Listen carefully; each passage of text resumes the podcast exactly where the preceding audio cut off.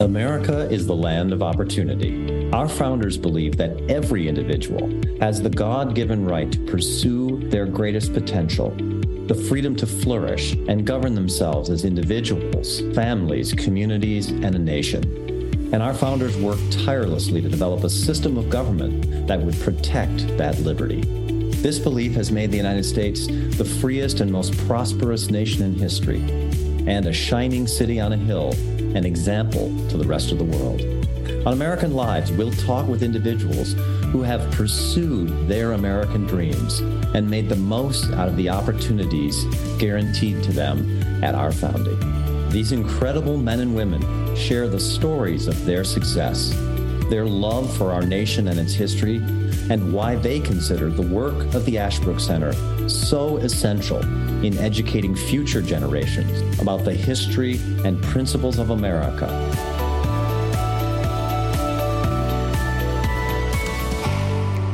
I want to welcome everyone to this episode of American Lives. Today we're going to be talking with a very interesting guest, a person who specializes in something that most of us know, most of us wear, most of us use, but probably don't understand much about. Eric Wind of Wind Vintage, thank you for taking the time to join us thank on American you. Lives. Thank you so much for having me. Uh, American Lives is about our conversations with public leaders, business leaders, philanthropic leaders, and entrepreneurs. And you have an amazing entrepreneurial story. um, you're the founder and owner of Wind Vintage, bachelor's of science in foreign service from Georgetown University. Yes uh, MBA from the University of Oxford. Mm-hmm.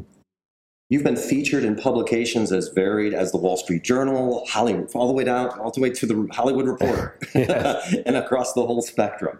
Um, you are, uh, and you might not say this, I'll say it because others say it, one of indisputably the world's leading authorities on vintage timepieces. How does a person with your background in international politics and an MBA end up doing this amazing business? Was never the plan. It was uh, purely a passion that started toward the end of my college career when I had inherited my grandfather's Hamilton, which was a gift from my grandmother to him for their wedding in 1947. And uh, that was my first vintage watch.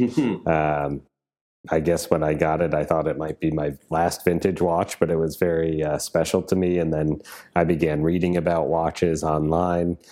Shortly thereafter, I began writing about vintage watches when I was invited to do so for uh, a publication that really took off uh, called Hodinkee, which is kind of one of the important watch publications now.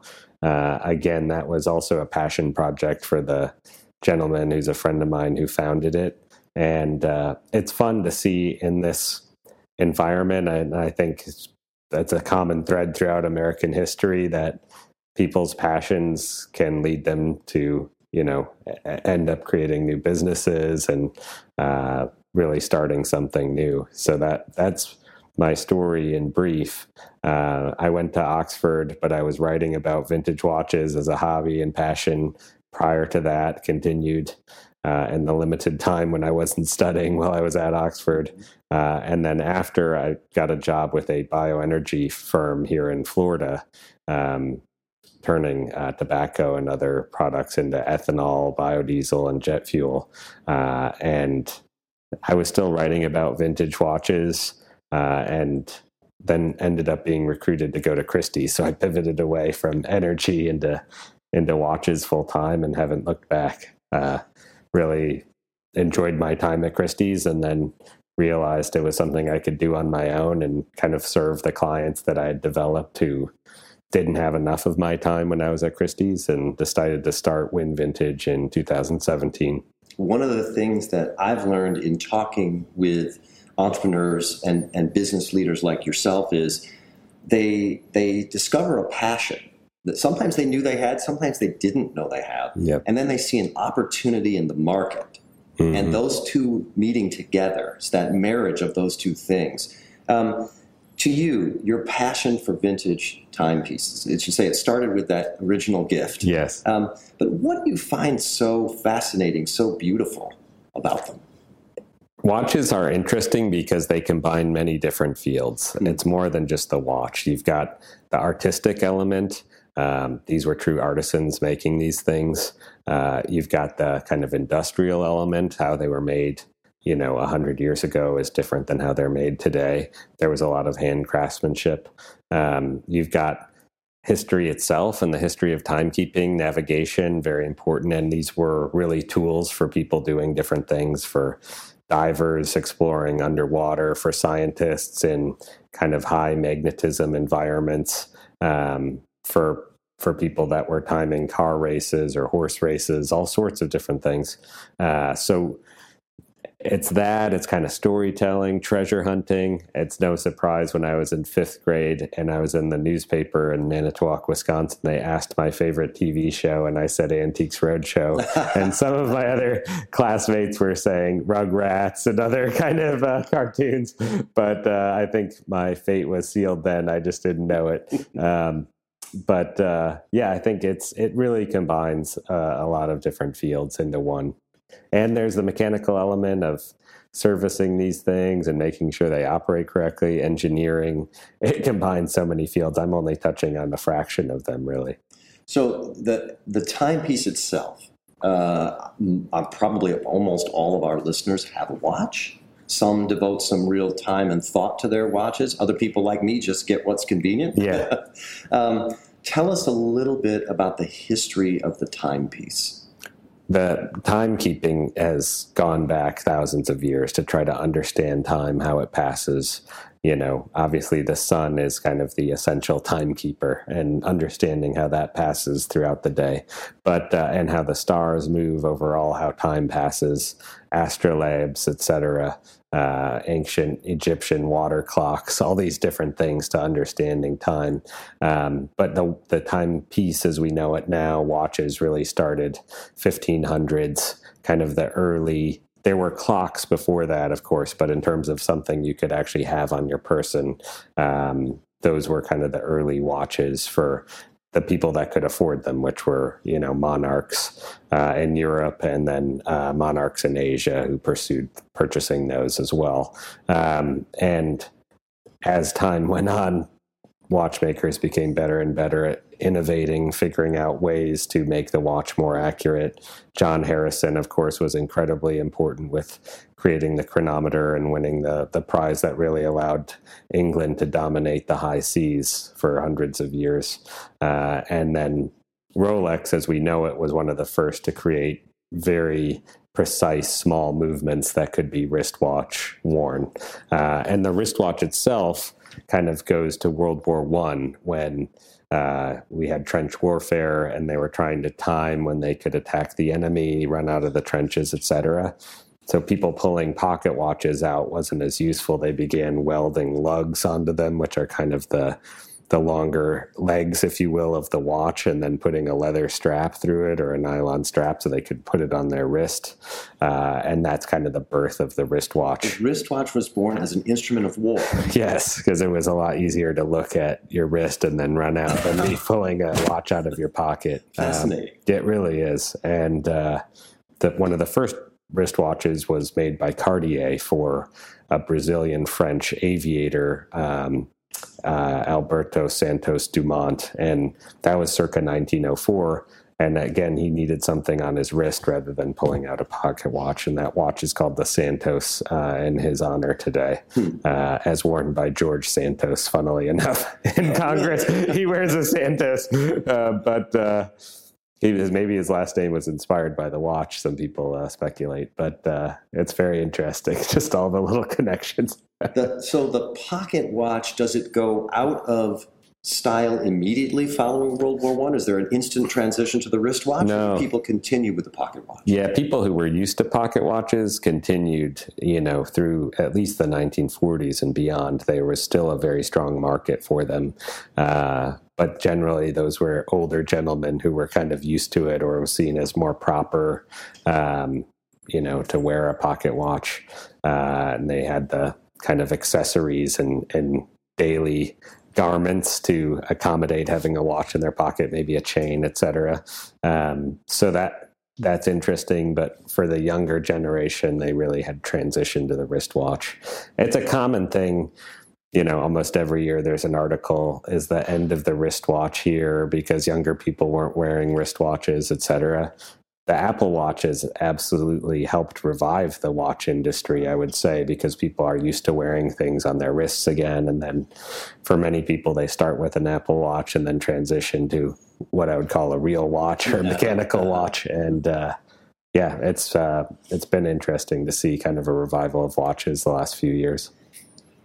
The the pocket watch itself, you say the transitions away from it started in World War One, but before then um, our, a lot of our listeners, of course, are devotees of American history. Yes. Uh, prior to World War One, the, the pocket watch in American history, how far does it go back? So, for example, people think of American founders like Benjamin Franklin, who was mm-hmm. fascinated by mechanical objects and machines of all kinds.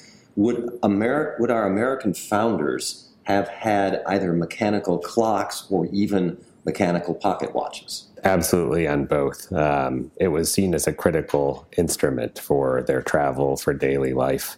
George Washington had multiple pocket watches.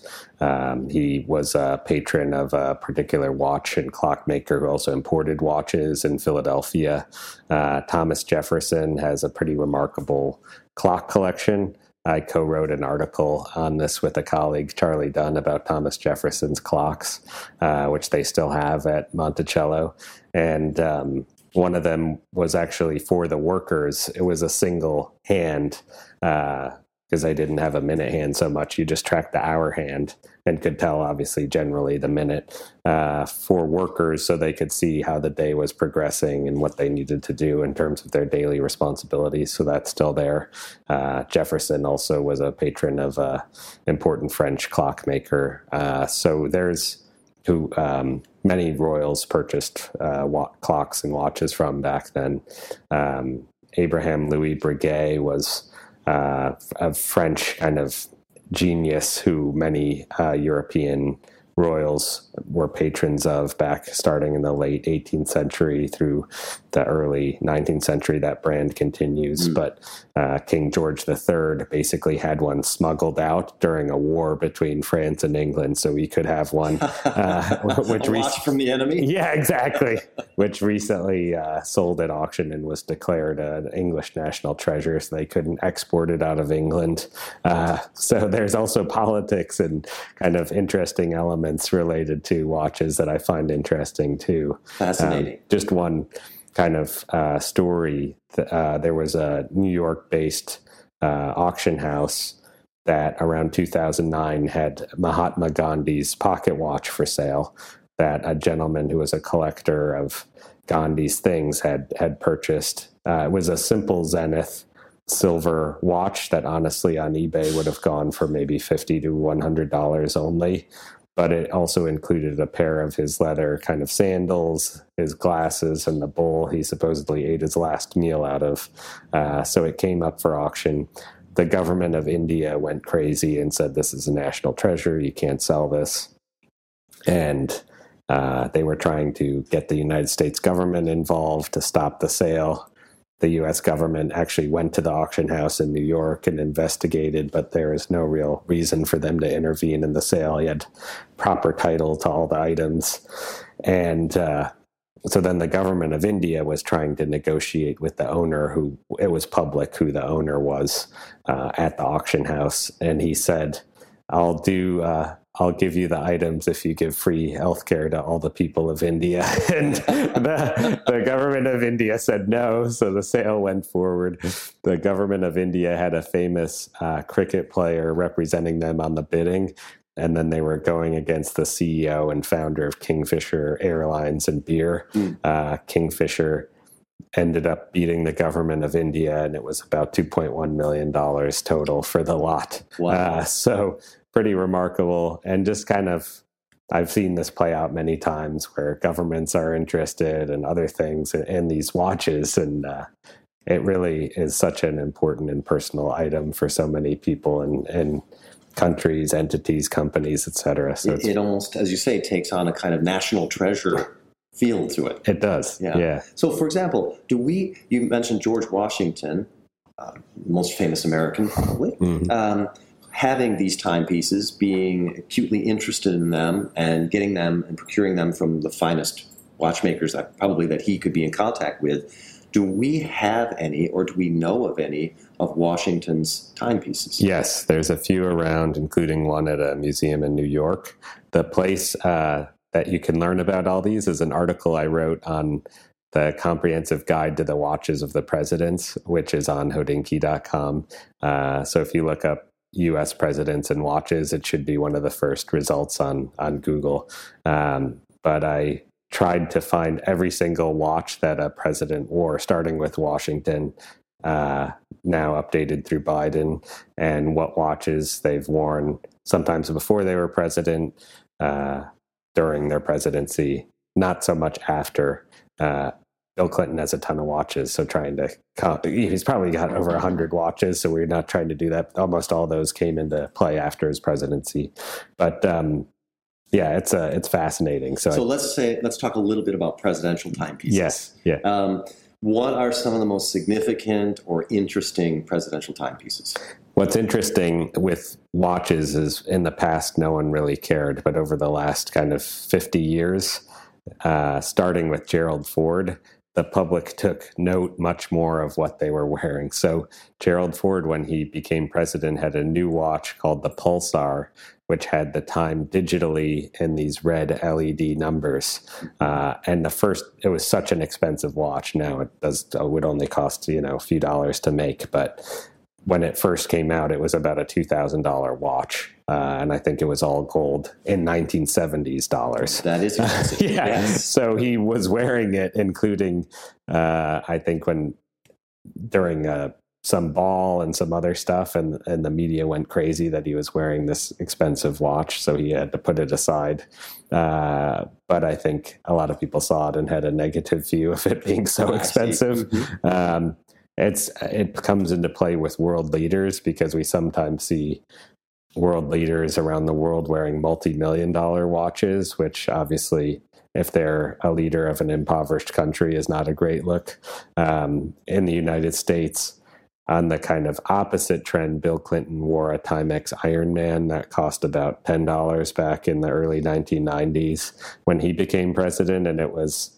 uh, basically not a great look with a tuxedo, for instance, during his presidential balls. So the Washington Post commented on that and said it wasn't a great look when he first became president. Uh, but I think it's part of the theater that you're a person of the people of course. and all right, this sort of stuff. Right, right. Um, so it's it's interesting. And in China, Mao Zedong was having an important le- meeting with some Western leaders, and he didn't wear a watch then someone else in his circle said, Wear this. And it was an Omega constellation uh, because he said they're not going to take you seriously if you don't have a watch on. So then he wore that, and it was, I guess, the meeting went well for him. So it was kind of a sign of good luck. And now all the Chinese leaders wear Omega constellations, really? is my understanding since then. And it's a popular brand in China as a result of that. So these little things, it's really is wrapped up in politics and history, and it's a lot of fun you've studied these carefully, these presidential watches and timepieces. What's your favorite story that you've come across?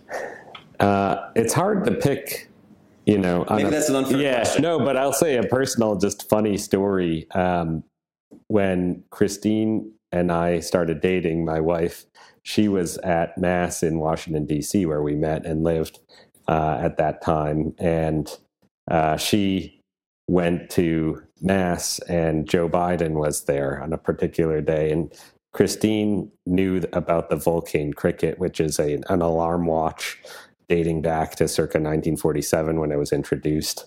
Uh, not a, an incredibly expensive watch compared to other things, but it's unique because it has this cricket sound. And he was basically coming back from uh, communion and his watch went off and sounded like a cricket. And she texted me after and said i think he has a cricket. And i said no way. Like i follow this stuff. And then i went on to c-span and look at the latest photos of him from the previous week and saw he had a cricket on basically when he gave the the weekly address, which was on C SPAN and YouTube. Uh, so then I wrote an article about it for this blog and uh, a couple people called it the watch spot of the year. It turned out he had received it as a gift when he was in Finland, and uh, from a, a, basically an authorized dealer of those watches who had given them to a number of presidents, Reagan, Gorbachev, et cetera, and had this kind of rich history of giving these to different world leaders. Uh, and uh, it it just was funny. And then Fox News reported about my article and said I was gushing about the watch and all this sort of stuff. And you know, you just don't. I mean, it's this was really like I was pinching myself when I saw that. It's so funny.